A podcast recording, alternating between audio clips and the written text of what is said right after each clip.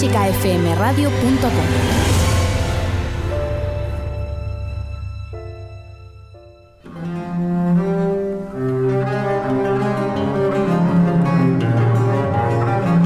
com. Música en las letras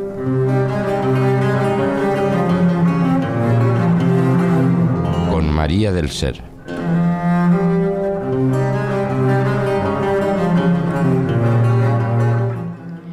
Muy buenas a todos y bienvenidos a un nuevo capítulo de Música en las letras, en el que, como os adelantaba en el ático cien el pasado seis de febrero, íbamos a acercarnos a la increíble personalidad artística y humana de uno de los grandes pianistas del siglo veinte, Glenn Gould.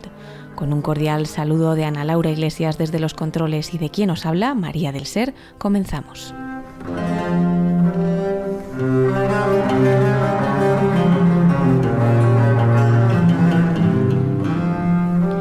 Y hoy vamos a conocer los contenidos de algunas de las cartas escogidas de Glenn Gould que podemos encontrar en la edición de John Roberts y Ghyslaine Guertin, publicada por Global Rhythm Press en dos mil once, con la traducción de Ferran Esteve, pero primeramente publicadas en Estados Unidos en mil novecientos noventa y cinco por Oxford University Press.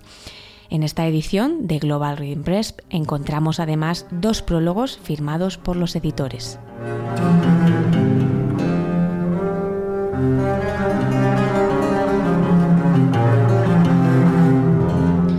Como escribe Kevin Bazzana, han sido muy pocos los intérpretes de lo que hoy llamamos música clásica que han seguido vivos después de su fallecimiento.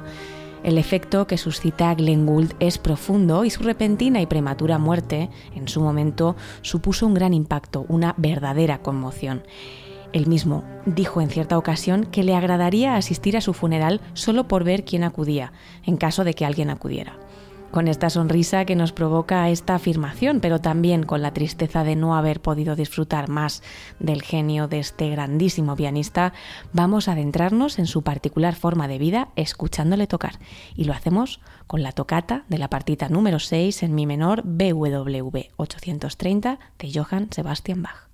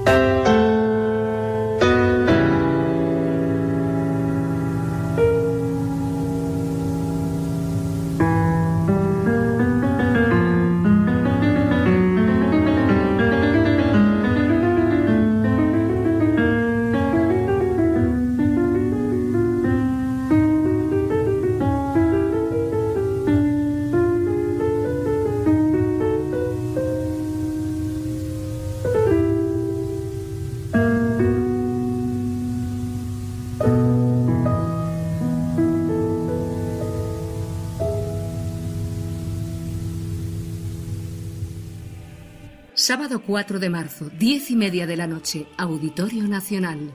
Mahler, En busca de respuestas. Sinfonía número dos, Resurrección. Gigantesca, estremecedora, conmovedora. Soprano Estefanía Perdomo. Mezzosoprano Beatriz Oleaga. Orquesta Metropolitana de Madrid. Coro Talía. Dirige Silvia Sanz Torre. Desde diez euros en entradas INAEM y taquillas del auditorio. Te esperamos. Desde su fallecimiento el cuatro de octubre de mil novecientos ochenta y dos, a la edad de cincuenta años, y según las palabras de John Roberts, se ha publicado en inglés una gran cantidad de libros sobre Glenn Gould, algunos de ellos traducidos, además de innumerables artículos y programas y documentales de televisión y de radio. Gould se convirtió además en personaje de novela, como en el caso del malogrado del escritor austriaco y también poeta, aunque menos reconocido en esta faceta, Thomas Bernhard. Fue incluso objeto de una gran exposición titulada Retrospectiva Glenn Gould, que pudo verse en París y en otras ciudades de Europa.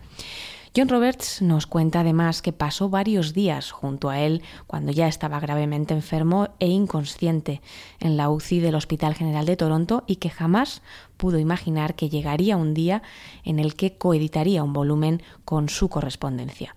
Pero antes de continuar, vamos a hacer otra breve parada para escucharle su particular interpretación de A la turca de Mozart, perteneciente a la sonata número once en la mayor Köchel trescientos treinta y uno.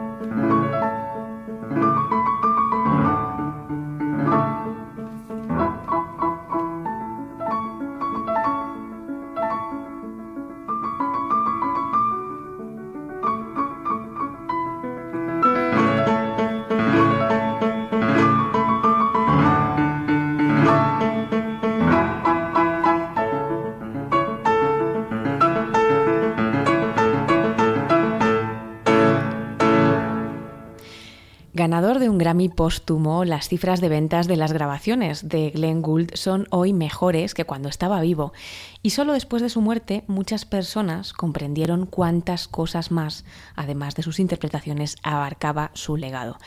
Desde su fallecimiento, la literatura sobre él ha tenido un crecimiento exponencial y hoy rivaliza con la de intérpretes tan conocidos como María Callas o Toscanini, por citar dos grandes referentes. Dijo que nunca había estado más relajado que en su debut en el Town Hall de Nueva York, en el que programó piezas de lo más atípicas. Nos hallamos ante una manera de tocar poco habitual, reseñaban algunas críticas en el New York Times. La música parece significar algo para él. Y él mismo reveló que se apartó de lo acostumbrado y escogió el programa más raro que pudo.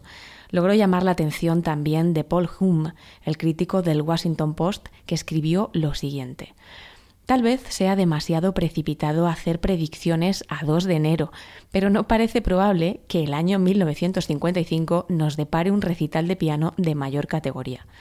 Ojalá nos traiga otros de igual belleza y trascendencia. Glenn Gould es un pianista con insólitos dones que obsequiará al mundo y no debería pasar mucho tiempo antes de que volvamos a escucharle y le concedamos los honores y el público que merece. No conocemos a ningún pianista como él, no importa de qué edad. Y eso vamos a hacer nosotros ahora, escucharle junto al violinista Yehudi Menuhin, de quien rechazó su invitación a tocar en el Festival de Bath, porque el hotel no estaba provisto de calefacción central. Disfrutemos ya de la sonata número cuatro en do menor B W V mil diecisiete de Johann Sebastian Bach al violinista Yehudi Menuhin junto a Glenn Gould, piano.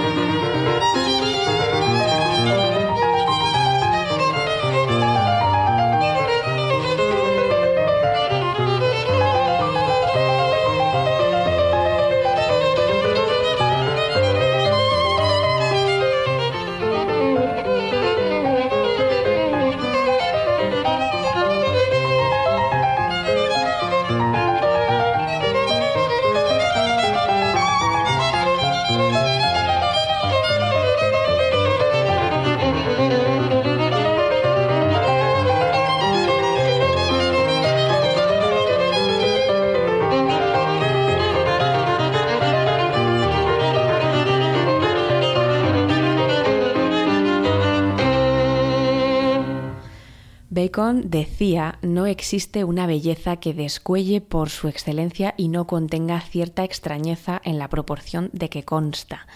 Palabras, creo, muy significativas si pensamos en el pianista al que estamos dedicando hoy nuestro programa, Glenn Gould, y a través del cual vamos a acercarnos a la publicación de sus cartas escogidas. Según Bazzana, además, Gould no tenía ninguna afición, su vida era su trabajo. No creo que mi estilo de vida se parezca mucho al de otras personas y eso es algo que me alegra bastante, dijo en una entrevista de mil novecientos ochenta.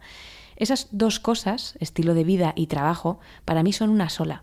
Si eso es una excentricidad, entonces soy un excéntrico. Antes de continuar, vamos a escucharle estudiar.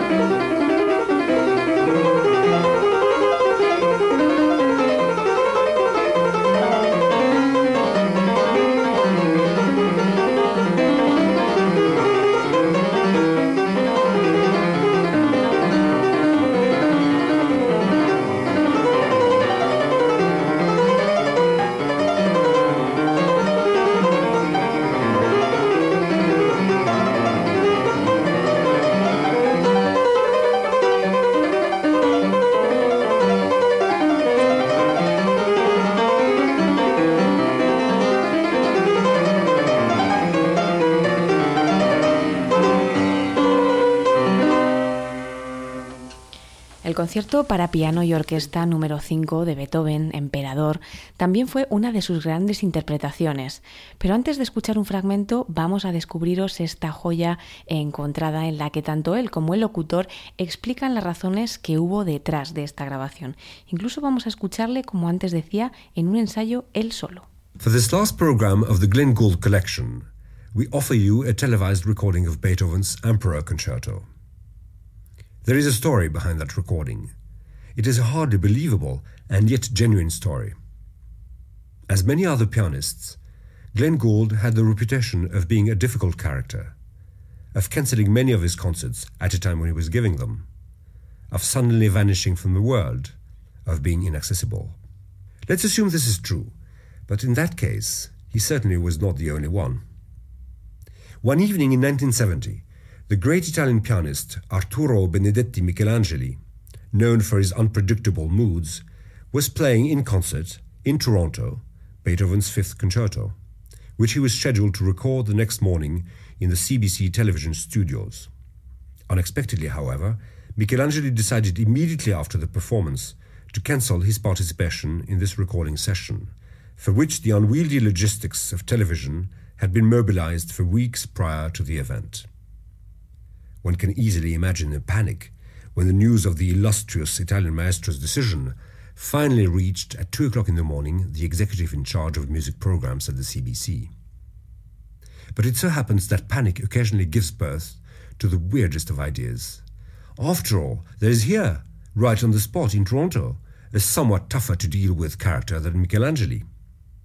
The telephone rings. Uh, Glenn, would you... Uh, tomorrow morning at nine o'clock, you know, the, the Emperor Concerto. Oh, hell, that damned concerto. It's been more than five years since I last played that junk. Let me think. We'll call you back in three minutes. The next morning, at nine o'clock sharp, Glenn Gould was in the studio. Before listening to him with the Toronto Symphony conducted by Karel Anschel in Beethoven's Emperor Concerto from that session, let's hear what he has to say about his conception of the piece. And that is the way we shall take leave of that overwhelming artist, of that very great man. Um, as you know, I, I recorded recently the Emperor Concerto with Leopold Stokowski, and our only guiding criterion for this performance was that we were determined to make it sound as much like the Eroica Symphony with a sort of uh, descant piano as we possibly could. Uh, the theory being that we would like to tie things together so that instead of sounding four bars to the orchestra, six to the piano, four to the orchestra, and so on, um, it was in fact one long symphonic statement, and the piano on occasion was instrumental decoration to this statement, but it was not uh, a warring faction that, that was a purely disruptive element. And and to that end, I think we, we made it into um, what is in our time virtually a new piece. I don't say it was better played than other recorded performances, it was just um, played more properly in Beethoven's terms, I think. Can you give an example of that to make it? Yes, make indeed. Um, do you remember the end of the of the um, long orchestral tutti, uh, which ends something like this?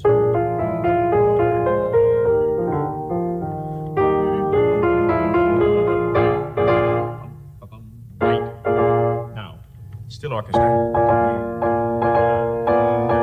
Entrance of the piano.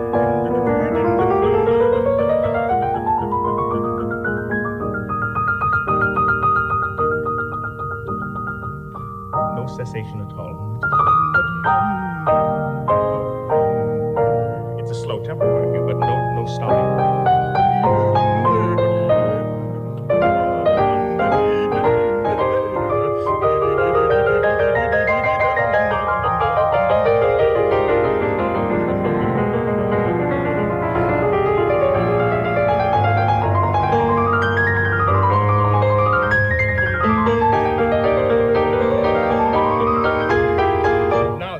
Orchestra.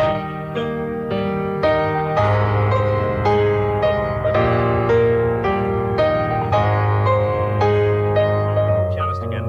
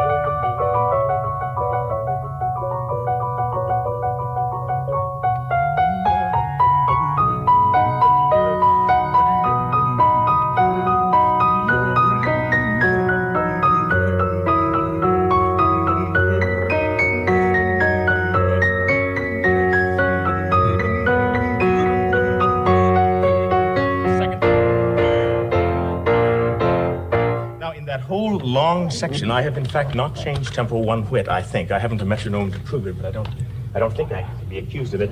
And yet I've changed color many times. There's all sorts of inflection. It has to go on. In fact, one has to compensate for the lack of um, metric division by, by many changes of color. Y antes de leeros algunos fragmentos de las cartas escogidas dentro de esta publicación, Cartas Escogidas, no quiero finalizar sin escuchar esa maravillosa diferencia entre la que seguro es la grabación que todos tenemos como referencia de este artista, las variaciones Goldberg. Y os lo planteo de la siguiente manera. Vamos a comenzar por escuchar el tema de la grabación de mil novecientos cincuenta y cinco y un brevísimo fragmento de la primera variación, ese año al que se refería el crítico del Washington Post, y haremos lo mismo con la de mil novecientos ochenta y uno, pocos días antes de fallecer. Comenzamos por la de mil novecientos cincuenta y cinco.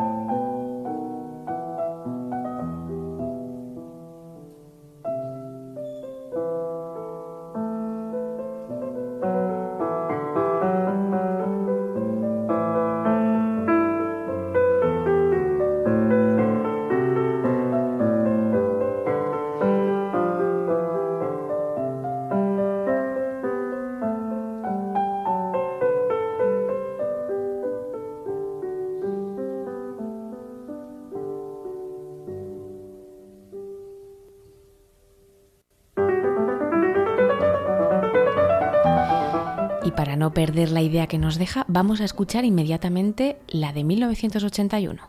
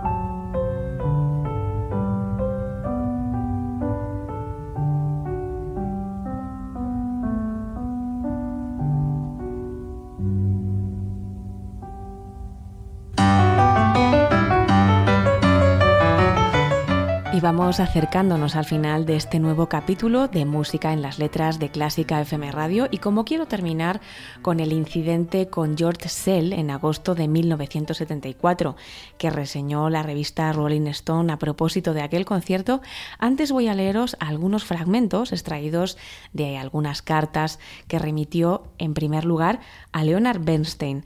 Le dice cosas como las siguientes: también confío, se refiere tras un viaje a Sudamérica, que por fin te hayas recuperado del viaje y vuelvas a ser capaz de funcionar al nivel del mar. A Walter Homburger, que es el famoso representante y agente de Gould, se dirige en los términos siguientes: deseándole, señor, la plena conservación de sus vigores acostumbrados y su andar exuberante, suyo con afecto, Glenn Chick. Por ejemplo, tenemos otra carta que dirige a Louis Lane. Louis Lane era un director estadounidense que trabajó como asistente de George Szell, que lo hemos escogido precisamente por eso, para terminar con la anécdota de Szell.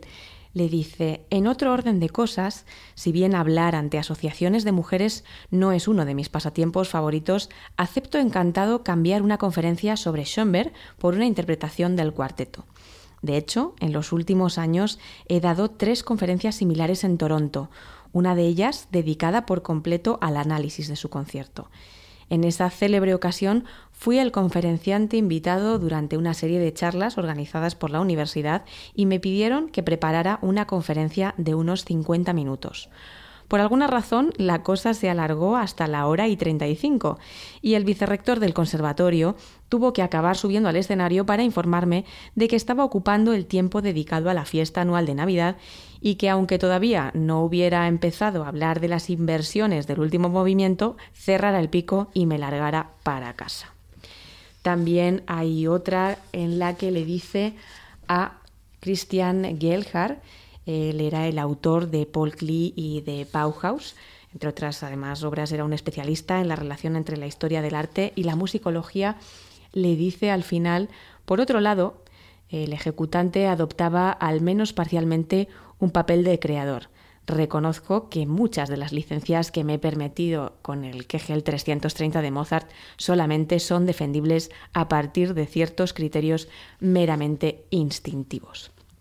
En esta publicación, Cartas escogidas de Glenn Gould, publicada por Global Rhythm Press en dos mil once y que cuenta con la edición de John Roberts y Ghyslaine Guertin, encontramos una selección, como os decía, de la correspondencia de este artista, tanto a amigos como a otras personas de su círculo más íntimo y profesional, que nos acerca a su dimensión más completa y que os anima a describir quién os habla, María del Ser. Y así nos despedimos también con un saludo de Ana Laura Iglesias en los controles, pero, como os decía hace un momento, leyéndoos la reseña periodística de uno de sus conciertos, concretamente el concierto para teclado número cinco en fa menor B W V mil cincuenta y seis de Johann Sebastian Bach, que ya comenzamos a escuchar.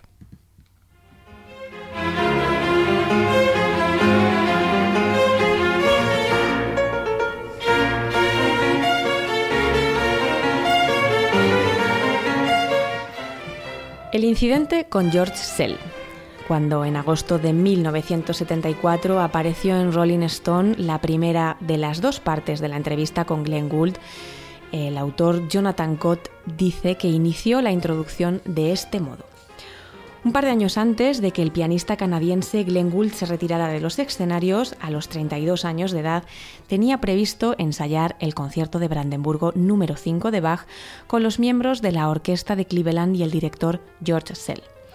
Gould apareció por el escenario mientras los músicos afinaban y lentamente la incredulidad y la ira se fueron apoderando del semblante del exigente director. Frente a él tenía al músico debutante, que colocaba junto al piano una pequeña alfombra. Sobre dicha alfombra, metódicamente pero sin perder la concentración, el pianista comenzó a ajustar los cuatro tornillos de tres pulgadas de aquella silla plegable de madera paticorta, hasta lograr que la silla se adaptara a la altura y al ángulo adecuados a la excepcional postura del pianista sobre el escenario, casi a ras de suelo y con la nariz a la altura del teclado. Una postura que ha provocado la estupefacción total de los profesores de piano de inspiración victoriana. Ajeno al mundo y convencido finalmente de la posición, Gould alzó la vista y descubrió que el director más patriarcal de todos, indignado, se marchaba del escenario vociferando para no volver a estar nunca más en presencia de Gould. Uno de sus ayudantes se hizo cargo del ensayo y del extraordinario concierto al que Szell asistió, sentado entre el público y tras el cual se volvió un amigo y le confesó: «Este chalado es un auténtico genio».